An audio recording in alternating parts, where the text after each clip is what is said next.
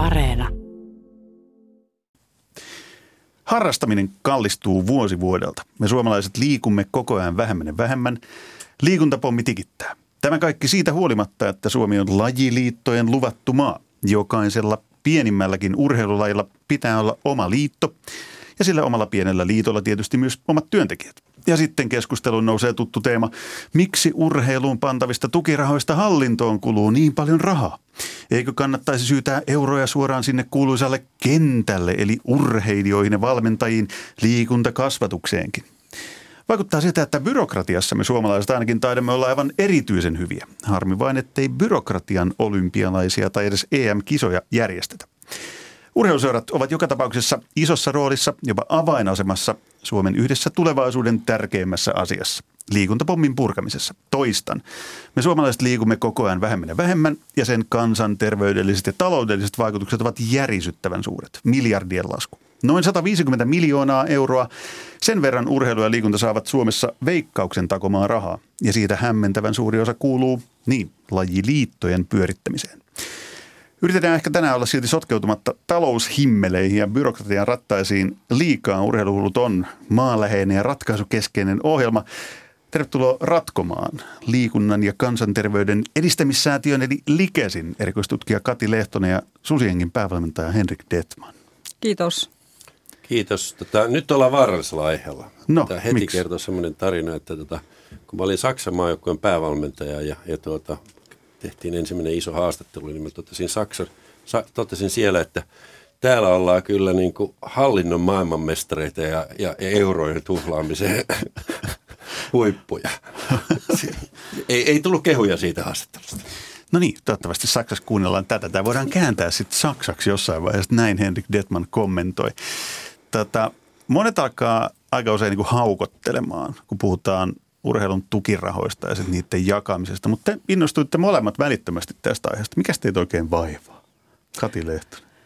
No rahahan on valtavan mielenkiintoinen asia. Ja sitten tuossa sun introssa oli monta tärkeitä seikkaa, mistä meidän pitäisi juuri nyt niin kuin ylipäätään liikuntapolitiikassa keskustella tämän kuuluisan sporttiyhteisön. Eli me tiedetään, että rahapelitoiminnan tuottoihin jakoon, niistä käytävässä keskustelussa 24 vuodelle on jo estimoitu, että tapahtuu muutoksia, että siirrytäänkö budjettiin vai mitä. Meidän vuosi 2021 on eletty kohta. Mun mielestä aika hiljasta edelleen keskustelu siitä, mitä ihmettä tässä on menossa ja varmaan asioita jossakin viedään vinhasti eteenpäin. Mutta esimerkiksi se, että me saattaisiin jotakin lakimuutoksia aikaan, jotka olisi kenties tarpeellisia siihen, että saataisiin vaihdettua tätä tuen saajaa, vaikka nyt sitten paikallisen ja valtakunnallisen järjestön osalta, niin niitä olisi pitänyt aloittaa jo ajat sitten.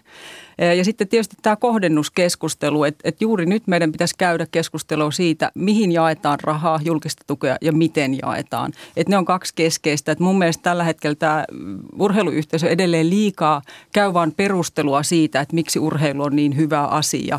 Ja kyllähän meidän kuuluu saada, vaan nyt pitäisi olla aika lailla kortit valmiina jo siihen keskusteluun, kun me tiedetään niukkenevat resurssit, että ei enää sitten siinä vaiheessa, kun muut on jo mennyt, niin me kinastellaan keskenämme edelleen, että paljonko on urheilijan euroja, mitä liitto saa ja näin poispäin. Et nyt aika täytyisi käyttää kyllä napakasti näiden mihin ja miksi keskusteluihin. Henrik Dettmann, sä luit Urheilulehden tuoreehkon jutun, jos tätä aihetta taas nostettiin esiin, eli sitä, että miten tukirahat jakautuu ja lajiliittojen määrä, se nousi itsellekin mieleen taas siitä. Mitä sä ajattelet siitä kokonaisuudesta? No tietysti hyvä, että aiheesta puhutaan, mutta kyllä tietysti juttu aiheutti mulla semmoisen niin vastareaktion, että nyt puhutaan taas ohja-asioista. Millä tavalla ohja? No tietysti monellakin tavalla. Ehkä ensimmäinen semmoinen ihan yleensä nyt just kun kunnallisvaalit takana, kun seuraa tätä kunnallisvaali-ehdokasasettelua. Sinnehän voi kuka tahansa ilmoittautua ehdokkaaksi ja minkälaisella taustalla tahansa. Mutta urheiluun ja urheilujärjestöihin, puhumatta tai urheiluseuroihin, ei voi kuka tahansa päästä töihin. Siellä pitää tulla rikosrekisteri kädessä ja osoittaa, että sä oot moitteeton kansalainen. Ja mun mielestä ei tämmöinen järjestelmä, joka on sinänsä loistava järjestelmä, hienoa, että urheilu on ottanut tämmöisen itselleen. Mutta ei tämä ole ilmainen. Joku sitä pitää ylläpitää. Mutta se, mistä tämä urheiluleiden juttukin jälleen kerran pohjaa, niin onhan siinä vinhan perä. Siis tämä on ollut vuosikaudet keskustelussa, että siis 150 miljoonaa euroa, noin, on siis se veikkauksen tukipotti, joka opetus- ja kulttuuriministeriö sitten pannaan jakamaan urheilulle, liikunnalle. Niin no vuosi sitten viimeksi tehtiin laskelma, oli kyllä Ilta-Sanomat, Urheilulehti silloinkin asialla, että siitä vähän kärjistään kun laskee, niin 1,5% menee urheilijoille ja urheiluun niin kuin suoraan ansih.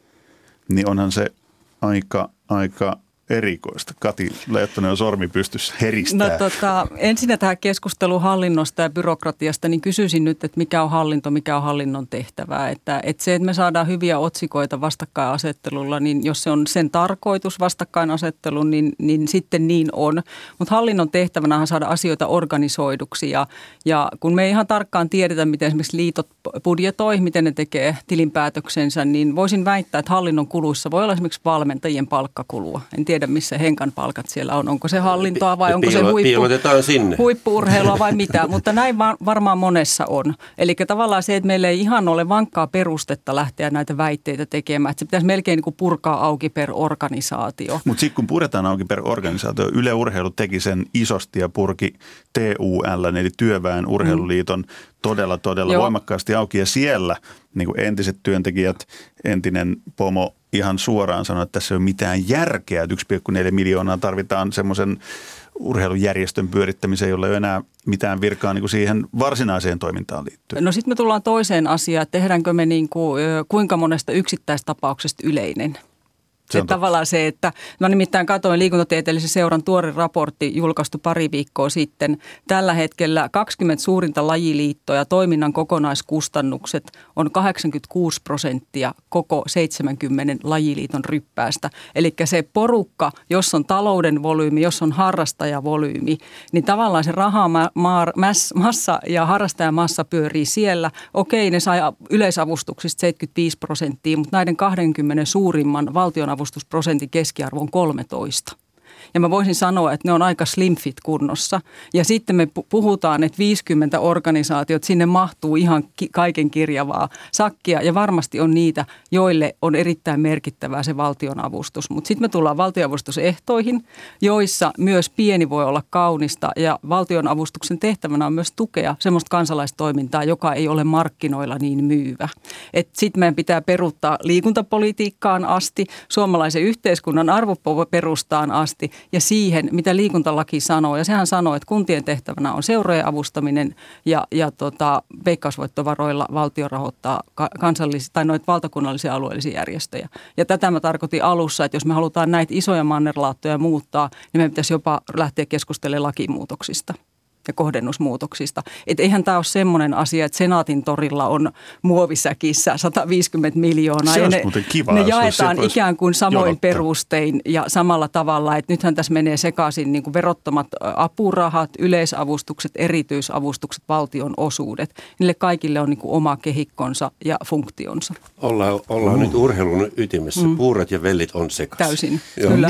Niin, siis musta tuntuu, että puurat ja vellit on monella tapaa sekaisin, koska nyt meidän täytyisi tietysti ensin miettii Henrik Dettmannin suosikkiaihe, että puhutaanko me huippu-urheilusta vai puhutaanko me liikunnasta, niin kuntoista, liikuntakasvatuksesta. Kun nämä menee kaikki sekaisin, niin se sekamelska on semmoinen, että kun mä kuuntelen Kati Lehtonen sun positiivista niin kuin vyörytystä siitä, että hetken, että täällä on monet asiat on tosi hyvin, niin mä olen miettimään tai niin, että mistä toi liittyy? Toi liittyy tohon ja sitten oli nämä tuet meni juuri tonne. Näin. Ja niin vaikka mä oon yrittänyt selvittää tätäkin aihetta päiväkausia, niin mä en oikeastaan tajua siitä helkäisen pöläystä. Niin, mua ainakin häiritsee näissä keskustelussa kaksi asiaa. Ensinkin semmoinen asia, että urheiluväki niin kuin vähän itsessään näkee, että nyt kun meillä on vähenemässä nämä urheilurahat, ei semmoista. Miksi näitä pitäisi olla vähenemässä? Se on tietysti, koska veikkauksen rahat pienenevät. Niin, ja kun ajatellaan, että se on se ainoa totuus. Sitten mietitään, sitten urheilu rupeaa miettimään, että tämä tarkoittaa sitä, että meidän pitää vielä niin kuin kaventaa, ohentaa ja tätä byrokratiaa ja hallintoa, joka sinänsä on hyvä viesti. Samaan aikaan Suomessa rakennetaan sosiaali- ja terveysalalla niin kuin uutta byrokratiahimmeliä ja me niin kuin, mun mielestä me keskustellaan niin kuin ihan hassusta. Meidän pitäisi ehkä mieluummin keskustella siitä, että ne rahat, mitä meillä on, kuinka hyvin niitä käytetään. Että se voisi olla se on ehkä se helpoin keskustelu. Ja sitten ehkä se seuraava keskustelu siitä, että urheilu ansaitsisi varmaan lisää rahaa, millä tavalla me voitaisiin niitä saada. Ja nyt kun tämä veikkaus minusta kuuluu, se on ihan oleellinen osa tätä, että tämä veikkauksen monopolihan on aikansa tuote, joka mun näkemykseni se on aikansa elänyt. Mm-hmm. No mutta siinä päästään siihen toisen isoin kysymys. Mä en halua sen takia taloushimmeleistä puhua, vaan nimenomaan siitä, että mullan tuoksusta, ruohon tuoksusta, ruohonjuuritason toimintaa, siitä, että mihin se raha menee, mihin se käytetään tai miten se käytetään se raha. Ja siinähän mun mielestäni täällä on, niin kuin monet mediat on ollut oikealla jäljellä, ainakin mun näkemyksen mukaan siinä, että, oikein, että on perusteltu ainakin kysyä, että miksi sinne kuuluisalle kentälle, eli urheiluun, ihan suoraan siihen, niin menee niin vähän rahaa sitten kuitenkin siitä koko potista, että tarvitseeko urheilu sen valtavan niin kuin oman sotensa sinne pyörimään, vai että mitä kaikkea siitä voitaisiin niin kuin kehittää, kaventaa, ehkä pienentääkin, jotta sitten se raha käytettäisiin paremmin ja fiksummin. Joo, mä olen ihan samaa mieltä, mitä Henrik sanoi tästä, että miten me käytetään nykyiset rahat. Että esimerkiksi pohtinut niin hyvä asia kuin nämä urheilija-apurahatkin on, että mä tiedän, että tämä on arka paikka, mutta et meneekö ne todella niille, jotka sitä eniten tarvitsevat? Vai onko se palkinto meidän parhaille urheilijoille ja sitten vaan kriteerit sattuu loksahtaa niin kuin oikealle kohdalle? Et meillähän on todella paljon huippu-urheilussa, erityisesti niille, jotka on niin kuin siellä kansainvälisellä tasolla epäsuoria tukia. Ja voin väittää, että heidän päivittäisvalmennuksensa eri tavoin liitoissa, urheiluakatemioissa, huippu-urheiluyksikön tukemana ja niin poispäin, valtion veikkausvoittovarojen tukemana on erittäin kustannustehokasta tänä päivänä. Siinä on saavutettu semmoinen taso, että mä en usko, että niinku merkittäviä puutteita on menestyksen esteelle. Mutta sitä harvoin niinku näissä keskusteluissa käydään läpi. Et siellä on hieromiseen, fysioterapiaan, lääkintähuoltoon, kaikkeen tämmöiseen valmennuksia ja niin poispäin. Aika paljonkin. On estimoitu, että liitot laittaa, mä tiedän esimerkiksi tunnen Hiihtoliiton hyvin, meillä maajoukkojen urheilija 80 000-100 000. Ja raavitaan se kasaan. Hiihtomaajoukkojen budjetti taitaa olla 1,7 miljoonaa. Mun mielestä se on kentälle menevää rahaa. Niin kuin mä tarkoitan näitä pohdintoja, mutta jos se tarkoittaa sitä, että se kenttäraha on se, että paljonko minun tililleni ropsahtaa rahaa suoraan, että mä näen sen rahan tässä näin. Mutta sehän olisi kaikkein kivoin. Mä vähän luulen, että me niinku ajatellaan, että näin se kuuluisi olla. Että mä toivoisin, että sitä ikkunaa myös avattaisiin näiden epäsuorien tukien osalta. Onhan valtion budjetissakin nyt, että 6-7 miljoonaa menee rahapelituottoja ja huippu-urheiluyksikön kautta liitoille tehostamistukina. Sitten me päästään jo 10 miljoonaa, mitä itse asiassa urheilijat hyötyy tästä. Sillä palkataan valmentajia ja niin poispäin.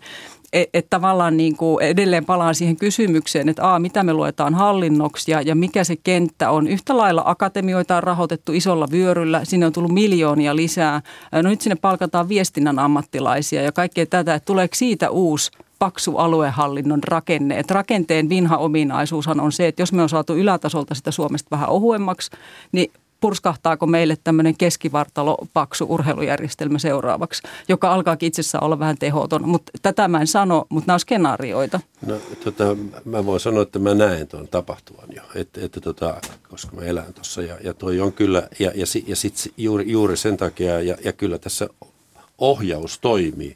Ohjaus toimii niin, että kun esimerkiksi avustuksen perusteella on se, että voidaan palkata näitä tukihenkilöitä, mutta ei esimerkiksi voida palkata valmentajia. Onneksi tätä nyt ollaan muuttamassa. Mutta kyllä nämä kaikki niin nämä lähtee sieltä, mistä kyllä euro ohjaa. Mm. Se on, kyllä tuollainen niin kuin uhka on mun mielestä ihan selvästi niin kuin olemassa.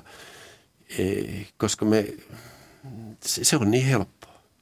Joo, ja sitten tavallaan käydä se siitä just sille kentälle menevästä rahasta. Se on ihan totta, että seuratasollahan sit vanhemmat maksaa sen lystin.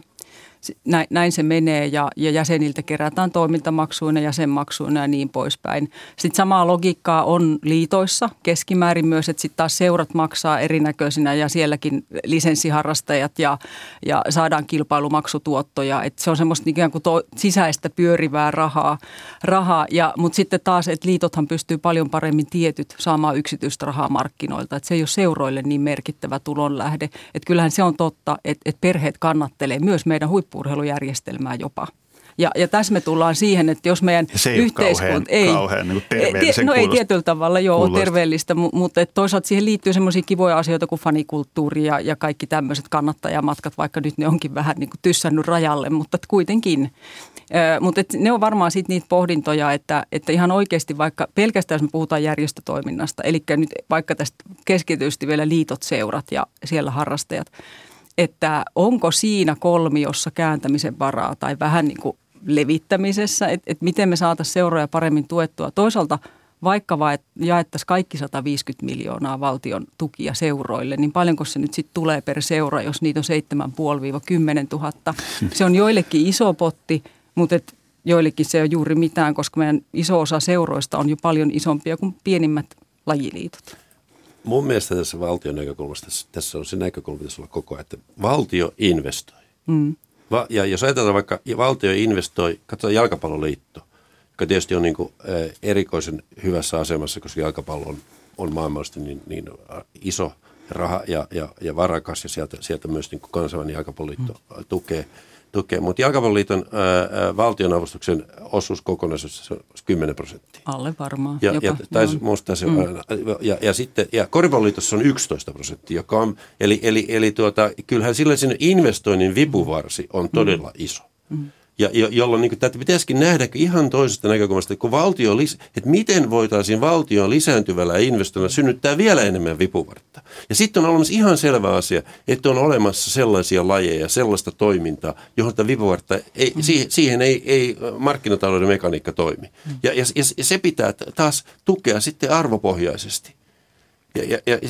Mutta nämä on erilaisia valintoja, joita joudutaan tekemään, ja valinnat on ikäviä, erityisesti jos niitä poliitikot tekee, ja poliitikot tänne viime kädessä johtuu nämä valinnat tekee, ja sitä vaitsi vielä, kun poliitikot tuossa vaihtuu koko ajan, meilläkin taitaa olla 3. ministeri tuossa urheilussa viimeisen 2 vuoden aikana, niin kyllähän siellä jonkinlaista linjaa noudattaa, ja sehän on selvä asia, että virkamiehet tai virkahenkilöt tämän linjan luo. Mutta sielläkin on vaihtuvuutta, joka on sinänsä ihan hyvä asia.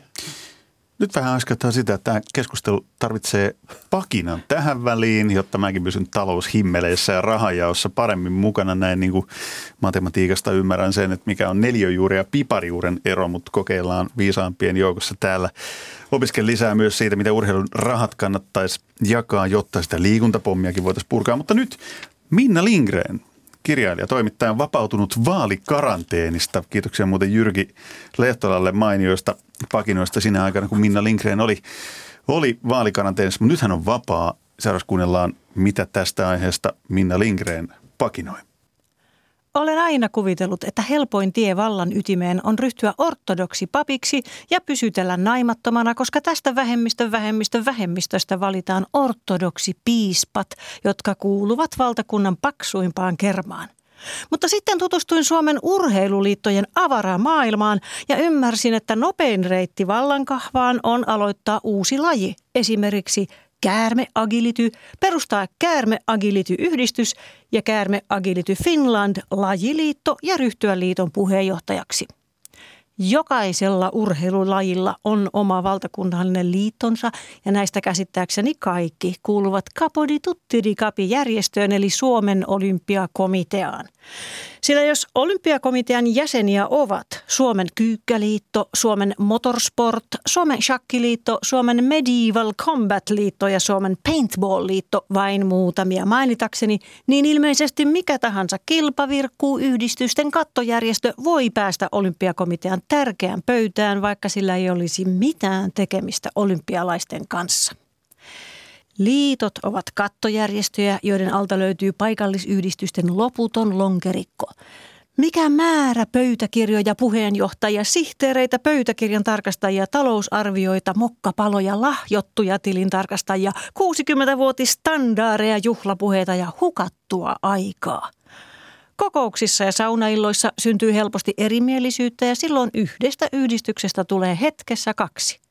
Meillä on Suomen Krav Maga -liitto ja Krav Maga Global Finland-liitto, kumpikin olympiakomitean jäseniä, vaikka kukaan ei tiedä mikä on Krav Maga, tai jos tietääkin ei ymmärrä miksi juuri Israelin armeijan koulutustarpeisiin kehitetty versio kaikista maailman itsepuolustuslajeista on niin keskeinen, että sillä on oltava kahden liiton edustus Suomen olympiakomiteassa.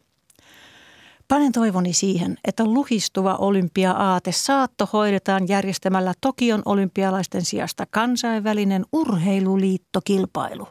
Kaikki maailman urheiluliitot kokoontuvat notkuvan pöydän ääreen kokoustamaan ja lopulta julistetaan Suomi voittajaksi, koska kenelläkään muulla maalla ei ole yhtä monta urheiluliittoa, yhtä monta urheiluyhdistyksen puheenjohtajaa ja yhdistyksissä yhtä vähän jäseniä. Tämä mitalitoive poikkeaa kaikista muista siinä, että se on realistinen. Näin pakinoi kirjailija, toimittaja Minna Lindgren.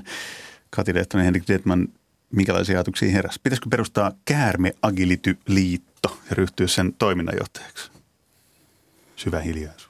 No, Suomessa on yhdistymisen vapaus tai yhdistysvapaus ja tietysti ehkä kyllä mä itse ajattelen niin, että jos jäsenet jotakin haluaa ja lupaa tai yhdistysrekisteriä saadaan, niin mikä siinä? Ehkä tässä semmoinen, mietin niin kuin ehkä syitä ja seurauksia, niin kyllähän Suomessa myös monet rakenteet, ehkä tämmöinen vaikka koulupäivän ja jonkun koulutilan varaaminen, otetaan nyt vaikka sitten siihen salibändin harrastamiseen jollakin harrasteporukalla, niin sehän on äärettömän vaikeaa, koska se vaatii sen, että pitää olla ry ja yhdistys. Eli tavallaan, että meillä on takana semmoisia mekanismeja, että vapaat tämmöiset kansalaisten yhteenliittymät ilman jotakin hallinnollista muotoa, niin ovat aika huonoja Suomessa tekemään yhtään mitään. Ja tämä on oikeastaan johtanut myös siihen, että paikallisesti runsastuu yhdistysten joukko, mutta myös valtakunnallisesti. Että kyllähän tässä tietyllä tavalla ollaan sen resurssin takia myös tämä yhdistyskenttä monimuotoistunut, paisunut, mutta myös sen takia, joka mun mielestä jälleen yritän olla positiivinen, meidän lajikulttuuri on rikastunut. Meillä on tullut uusia ihan makeita lajeja, vaikka kuin paadel nyt.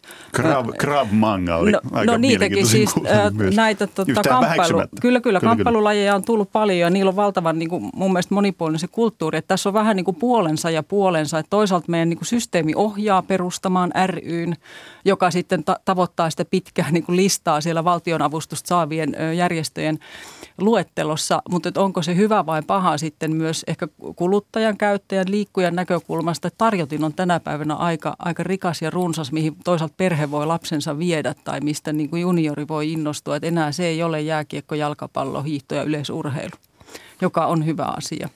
Niin kuin mä alussa sanoin, niin luterilainen maailmankatsomus tässä ohjaa Suomea ja vahvasti. Että kyllä tämmöinen organisointi menee ja hallinta ja johtaa siihen, että on pakko synnyttää näitä erilaisia hallinnon rakenteita, jotta voi olla hallinnossa mukana, kun muuten sä et ole tässä mukana. Toi on hyvä. Sitähän voisi miettiä toi olympiakomitean näkökulmasta esimerkiksi niin, että olisi vähän sama asia kuin puolueen rekisteri, että ihan kuka tahansa ei pääsisikään olympiakomitean jäseneksi. Että pitää kerätä tietty määrä jäseniä tai olla tietynlaista toimintaa, että sinne ylipäätänsä pääsee jäseneksi, että rakennetaan sitten joku toinenlainen. Sitten tietysti voidaan me vielä käydä sitäkin keskustelua, että kuinka hyvä nimi valita tämä olympiakomitea tälle yhteiselle urheilujärjestölle, mutta niin, se ei vielä sitä sille kuvaa. Joo, se on toinen keskustelu, mutta se on hyvä pointti myös, että olympiakomitea, just niin kuin Minnakin pakinassaan osuvasti otti esiin, että ei mitään tekemistä niin kuin olympiaatteen tai olympialaisten kanssa, niin pitäisi puhua ehkä jostain ihan muusta, jotta ihmiset ymmärtäisi paremmin, että mistä siinä kattojärjestönä on kyse. Mutta se, mikä tuossa pakinassakin piirtyi mun mielestäni erittäin hyvin esiin, niin onhan se järjestelmä, joka on luotu niin, että pitää tehdä tietyt byrokraattiset asiat päästäkseen tiettyyn pisteeseen tietyissä asioissa, niin sehän johtaa vaan lisääntyvään byrokratiaan koko ajan. Ja se on varmaan se yksi isoimmista ongelmista, että meillä on ihan riittävästi, musta tuntuu, että kaikenlaisia liittoja ja lajiliittoja. Että minkä ihmeen takia niitä ei voisi niinku yhdistää tai toimii niin, että olisi se keskushallinto jossain lainausmerkeissä, mikä sitten pyörittää niin kuin tätä ja tätä hommaa. Sitähän nykyään tehdään niin kuin alalla kuin alalla. Et miksi tarvii jokaisella olla se oma byroonsa jossain ja sitten taas tapellaan niistä samoista rahoista? Niin, ei riitä, että sulla on se oma byroo jossain, kun sitten sulla on mennä alabyroot, kun sulla on niitä erilaisia aluehallintorakenteita siihen rakennettu hirvittävä määrä. joka on ilman muuta lisää edelleen. Ja väittäisin, joka on taas pois sieltä kuuluisalta kentältä, ilman mitä me sitä ajatellaan laajasti siihen kuuluvankaan. Mm. Palataan keskustelussa siihen alkupisteeseen, että okei, että mitäs niitä rahoja nyt kannattaisikaan käyttää? Tuossa oli monta asiaa Minna pakinassa. Ehkä mä tästä vielä just, että miksi niitä liittoja lisää tulee, että itse asiassa tähän on kyllä kiinnitetty huomiota ja ehkä niin kuin liitän vielä tähän hallintokeskusteluun, että kun rahan hakeminen on tehty aika vaikeaksi tänä päivänä, on se sitten vaikka just tämmöinen seuratoiminnan kehittämistuki, että kaiken näköistä kuponkia siihen täytyy liittää mukaan ja se melkein aiheuttaa sen, että niin kuin täytyy palkata ihminen hakemaan rahaa. Ja se voi olla oikeasti näissä pienimmissä lajiliitoissa ihan tosiasiallinen juttu, että jonkun täytyy pyörittää paperityöt, että se ei ole välttämättä urheilun itsensä aiheuttamaa, vaan se tulee muualta yhteiskunnasta ja tämmöisestä niin kuin raportoinnin vaateesta. Ja yksi asia, mikä niin kuin lajiliitoissa on työllistänyt paljon, on tämä vastuullisuuskeskustelu. Tällä hetkellä 15% jo pelkästään yleisavustuksesta määritellään, että miten on hoitanut tasa-arvon, hyvän hallinnon, antidopingin, kilpailun, manipulaation ja niin poispäin. Kaikkiin pitää olla melkein oma ohjelmansa, joka tarkoittaa dokumentaatiota, on koulutusvelvoite näihin aiheisiin. Että tietyllä tavalla myös ne muualta yhteiskunnasta tulevat säikeet ja signaalit aiheuttavat sen lumipallon sinne urheilun kentälle. Ja ne on ihan hyviä ja tärkeitä asioita, mutta nekin ehkä pitäisi myös nähdä semmoisena hallinnon lisääjänä. No onko se sitten negaatio vai positiivinen asia, sillä tavoitellaan positiivisia, eli vastuullista toimintaa. Mutta että yritän vaan, en puhu sen puolesta, että hallinto on pelkästään hyvä asia, mutta että on joku realismi siinä, että miksi se on ehkä paisunut. Että siinä on monia niin kuin sisäisiä ulkoisia tekijöitä.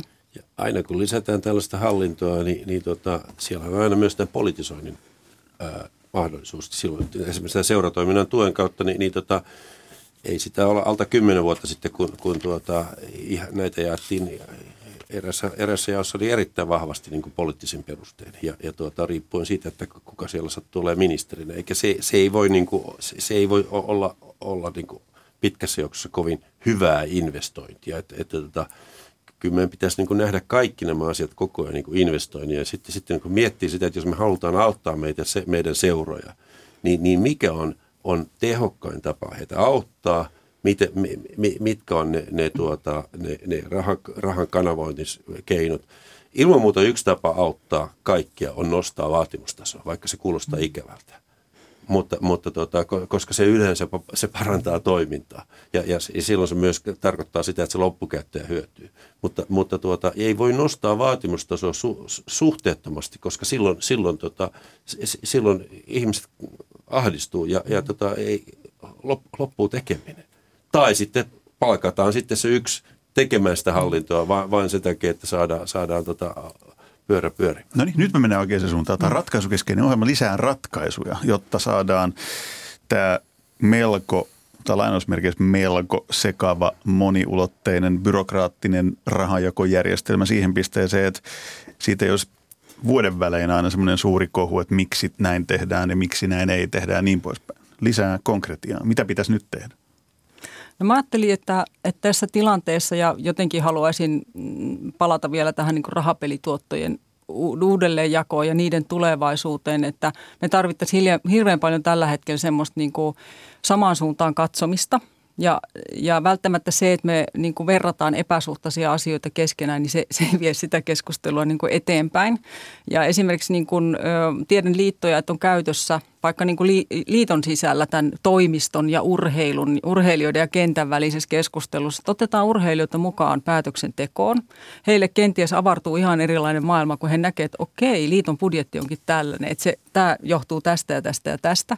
Ja yhtä lailla liitot ja organisaatiot, mikä tahansa, voisi vähän avoimemmin kertoa, että no tätä meidän toiminta on, tätä me näillä rahoilla teemme tai yritämme tehdä, että semmoinen niin kuin hahmoton varjonyrkkeily ei tällä hetkellä niin kuin urheilua keskimäärin vie niin kuin ikään kuin isona tämmöisenä toiminnan alueena eteenpäin. Että jollain tavalla semmoista niin kuin avoimempaa vuorovaikutusta. Ja sitten esimerkiksi tämä urheilijan asema, siinäkin menee niin kuin yksittäisessä teemassa välillä puurot ja vellit sekaisin. Että se nähdään tämmöisenä niin kuin työntekijyyskysymyksenä, joita meillä ei kovin paljon ole. Että niitä on joukkueen lajeissa lähinnä ammattilaisurheilijoita yleisenä sosioekonomisena asemana. Että tämmöisenä jonkinnäköisenä taloudellisena kysymyksenä ja sitten sosiaalietuuksina erinäköisinä, että jossa sitten voidaan yhteiskunnan eri tuilla elää. Että tavallaan jos sekin niin kuin, että mikään asia urheilukeskustelussa ei pysy tiellä. Että se on niin kuin tämän systeemin oma leimaisuus, että, joka aiheuttaa semmoisen kaoottisuuden, jossa me ei niinkin yksinkertaista asiaa toisaalta kuin valtion liikuntarahoitus, julkinen raha,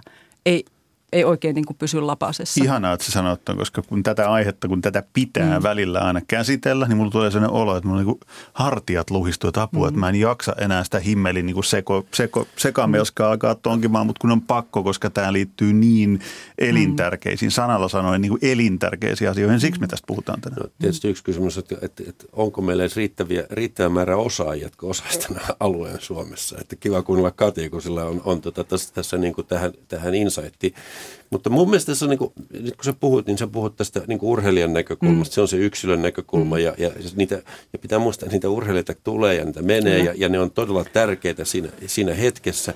Sitten kun me puhutaan tässä isossa kuvassa, niin tässä nyt mä toistan tämän veikkauksen tässä näin, joka on ollut tässä sen rahoituksen niin kuin perusta ja koko fundamentti. Ja kun se on nyt selvästi purkautumassa, maailma muuttuu. Meillä on erinomaisen hyvä veikkausyhtiö. Hyvin johdettu, taitavasti ja kilpailukykyinen. Mutta nyt ollaan semmoisessa maailmassa, että meidän pitäisi katsoa, että löytyisikö myös muita, jotka olisi valmis investoimaan tähän suomalaiseen urheiluun. Ja avata heille sellainen mahdollisuus, että ne voisivat investoida tänne. Unohtamatta niitä, jotka itse oikeasti tarvitsee sitä valtionavustusta, sitä kohdennettua avustusta, jotta ne yleensä pysyy hengissä. Mutta tämä ei mun mielestä ole keskustelu. Tätä ei käydä tätä keskustelua ollenkaan. Ja mun mielestä ei keskustelu, ihan kuin tämä ei saisi käydä Suomessa. Minusta tämmöisessä keskustelussa pitäisi erityisen paljon käydä tässä. Ei meillä varmaan tässä mitään valmista vastausta, mutta jos ei me ruveta tästä asiasta keskustelemaan, niin me koskaan saadakaan. Joo, mä oon kanssa pitänyt, ottanut monta kertaa korviin, että meillä on tosi semmoinen valtiokeskeinen näkymä siihen, että kuka urheilu tai kenen se pitäisi rahoittaa. Että melkein asia kuin asia, niin tavallaan, että sitten se on joko valtion, eli opetus- ja kulttuuriministeriön vika, tai sieltä sitä pitäisi saada lisää, tai ja tietysti korona toisen koko suomalaiseen yhteiskuntaan, että siinä meidän julkinen hallinto myös osoitti toimivuutensa ja tämmöinen vakaus. Mutta se on merkille pantavaa ja varmaan yritys on ollut ja kyllä mä uskoisin, että meidän pitäisi esimerkiksi ymmärtää paremmin juuri sponsorimarkkinoita, mikä siellä vetää. No tällä hetkellä varmaan yksittäiset urheilijat myy paremmin kuin keskimäärin joku lajiliitto, että ostaja haluaa tiettyjä täsmäkohteita myydä ja markkinoida. Mutta siinä meillä ei kyllä ole Suomessa kauheasti välttämättä keskimääräisesti osaamistakaan. Mä en tiedä, mikä meidän koulutuksen taso on urheilusponsoroinnissa. Sitä on, mutta kuinka paljon sinne hakeutuu, käydäänkö kansainvälisillä kentillä, hyviä urheilumanagereita kyllä on ja niin poispäin, mutta markkinat on sitten pienet, kaikki kilpailee samoista rahoista ja kaikkien tarkoituksena, liittojen tarkoituksena on lisätä varainhankintaa. Että jos keneltä tahansa kysyy, niin kyllä lisää harrastajia, lisää rahaa. No jokainen tietää, että se on aika mahdoton yhtälö. Että se on ihan totta, että hirveän paljon monipuolisempi ikään kuin se rahoitusaparaatti pitäisi taustalle saada. Jonkinnäköistä uutta viritelmää. Että siinä me ollaan kyllä poljettu paikallamme varmaan. En osaa edes sanonut, ollaanko taannuttu, mutta että kaiken maailman rahastoja on pohdittu ja tällaisia, mutta että ei ne nyt ihan on kovin taajaan vieneet eteenpäin. Eli toisin sanoen on tuudittauduttu siihen, että on toi valtio veikkaus, maksaa, jonka kautta sitten valtio, sieltä ohjatut rahat opetus- ja kulttuuriministeriölle ja sieltä se jaetaan. Että se vaan tulee ka-ching, ka-ching, ka-ching, se ja tähän automaatti, se, mistä otetaan. Kyllä, ja se keskustelu on tullut tiensä päähän. Juuri, ja anteeksi, keskustelu siitä vipuvarresta, että mihin meidän kannattaa ne niukkenevat resurssit sijoittaa. Että sehän on ydinkysymys, että sehän voi olla, että koulutus on se juttu. Että me tarvitaan liikunnan urheilualan ammattilaiset, ajatellaan, että ne saa meidät liikkeelle tehokkaimmin. Tai sitten se on se rahapussi Senaatin torilla tai säkki, josta nopeammat menevät. Toi olisi se kaikkein tärkein asia. Niin. Keskeytän siinä, että muistan sanoa vielä sanan liikuntapommi yhden, jos toisenkin kerran. Sehän on se kansanterveydellisesti ja taloudellisesti kaikkein merkittävin asia. Huippu-urheilu on tärkeää, totta kai, mutta kaikkein olennaisesta on mun mielestä se, että miten se raha, mitä urheiluun jaetaan, saadaan kohdennettua niin kuin mahdollisimman hyvin siihen, että sitä kansanterveyden suurinta uhkaa voidaan torjua. Niin, viihdeurheilu, eli sun terveellinen huippurheilu, niin on kansalle äärimmäisen tärkeää. Sitä on niin kuin useasti todistettu ja tuossa taas jääkiekon MM-kisojen aikana sitä todistettiin taas kerran. Ja aina kun on jotkut tämmöiset isot kilpailut, niin kansaa kiinnostaa tämä viihde. Ja tarkoittaa sitä, että kyllä siellä on perustetta antaa sinne ja investoida tähän. Sen lisäksi, jos katsotaan, että mikä se investoinnit tuottaa, otetaan taas nämä isommat lajiliitot, kun ne pystyy moninkertaistamaan se investoinnin, niin kyllä siihen on ihan hyviä perusteita, jolloin mä en edes näe sitä, että meidän pitäisi puhua niin kuin vähenevästä rahasta. Sitten jos me puhutaan liikunnasta, se on taas ihan toinen juttu. Siellä meillä on taas ihan erilainen vastuu. Ja siellä se vastuu tulee siitä, että meidän vastuu on synnyttää sellaista toimintaa, jota saa ihmiset liikkeelle, joten pitää itsestään hyvää huolta. Ja sitten ne kaikki investoinnin säästöt näkyy sitten tuolla sote-puolella. Ja sitten tietysti tämä iso kysymys, että jos mietitään nyt niitä kohteita, mitä tällä hetkellä ylipäätään 150 miljoonaa valtion budjetti on, ja sieltä menee se noin kolmannes liikuntajärjestöille, ei pelkästään liitoille, vaan kaikille. Että minkä ikään kuin roolin sitten opetus- ja kulttuuriministeriön liikunnan vastuualue ottaa liikuntapolitiikassa, kun nythän on menty kokonaan, julkaistiin jopa lasten liikkumissuositukset, ei liikuntasuositukset. Eli on hyvin laaja liikkumisen käsite ja suomalaisten käytetty liikuntapaikka on kevyen liikenteen väylä. Eli me mennään muille ministeriön hallinnon aloille, jossa sitä arkiliikettä, liikkumista tehdään. Et nythän olisi niin kuin liikunnan vastuualueella OKM:llä, jos puhutaan vanhasta liikunta- ja urheilupolitiikasta, myös semmoinen tarkennuksen paikka, mihin se sijoitetaan. Et onko se vaikka tehostetusti organisoitu liikunta, urheilu, just edellä mainittu kouluttaminen, rakentaminen, jotkut tällaiset, koska kaikkea niillä vähällä rahoilla ei voi tehdä. Niin tämä vaatisi todella tarkan ja perusteellisen keskustelun. Siinähän ei ole mitään järkeä, että me lähdetään pelastamaan niin kuin tämmöistä istuvaa elämäntapaa 100 miljoonalla. Ja tätä olemme niin kuin jankanneet 100 vuotta ja tavallaan, että se ei saada kenenkään laariin, sillä me ei saada ketään liikkumaan. Mutta sitten pitääkö muistaa koko ajan panna nämä asiat niin kuin, koko järjestykset. 150 miljoonaa on muuten naurettavan pieni raha. Se on naurettavan pieni raha. Me niin kuin puhutaan siitä hirveä hälinä, saadaan keskenään ja saadaan oikein kunnon matsit aikaiseksi. Tuommoisesta niin kuin marjoista tuossa puhutaan. Päästään radioonkin. Niistä marjoista päästiin puhumaan tänään urheilullissakin jo aika monesta eri näkökulmasta. Keskusteltavaa riittäisi nimittäin vielä tunniksi jos toiseksikin, mutta ehkä me ollaan vähän viisaampia taas tämän jälkeen. Mitä sanotte, Kati Lehtonen, Henrik Dettmann? Päästikö me mihinkään lopputulokseen? Uskoisin, että päästiin keskustelua siitä, mihin jaetaan, miten jaetaan, pitäisi olla. On ne sitten valtion rahoja tai muita. Mikä on se muu kuin valtion rahasäkki liikunnalle ja urheilulle. Ja sitten, ettei yritetä niin kuin valtion rahoituksella liikkumattomuuden pommia rahoittaa, niin mä lähtisin näistä kehikoista. Ja se, että niin kuin hallinto saattaa sisältää myös toiminnan ja kentän kuluja, että mikä ei ole niin valheellinen kuin tilasto.